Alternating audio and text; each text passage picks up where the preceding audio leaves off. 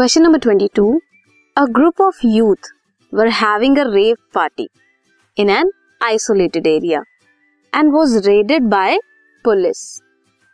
Packets of smack and syringes with needles were found littered around.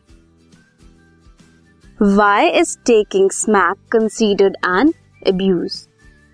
क्यों consider करते हैं उसे abuse right the chemical name of smack and name of its source plant किस plant से मिलता है?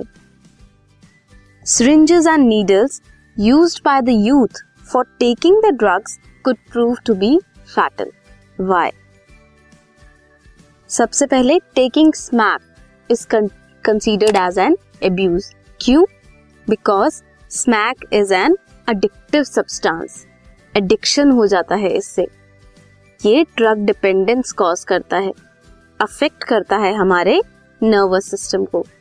If smack is use in high amount तो क्या कर सकता है ये? It may impair physical physiological and psychological function next question was chemical name क्या है स्मैक का? Chemical name is diacetyl morphine and source क्या है? कौन सा सोर्स प्लांट है?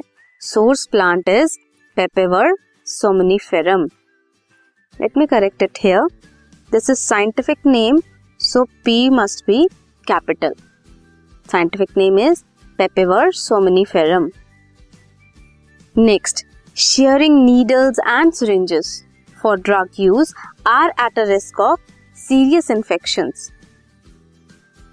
क्यों बिकॉज़ अगर हम नीडल्स शेयर करते हैं they can also make the transmission of H I V infection AIDS और hepatitis more likely sexually transmitted diseases भी हो सकती हैं।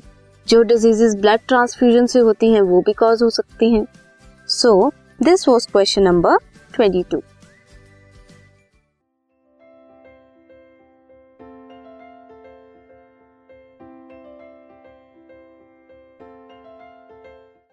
this podcast is brought you by Hubhopper शिक्षा अभियान अगर आपको ये पॉडकास्ट पसंद आया तो प्लीज़ लाइक शेयर और सब्सक्राइब करें और वीडियो क्लासेस के लिए शिक्षा अभियान के यूट्यूब चैनल पर जाएँ।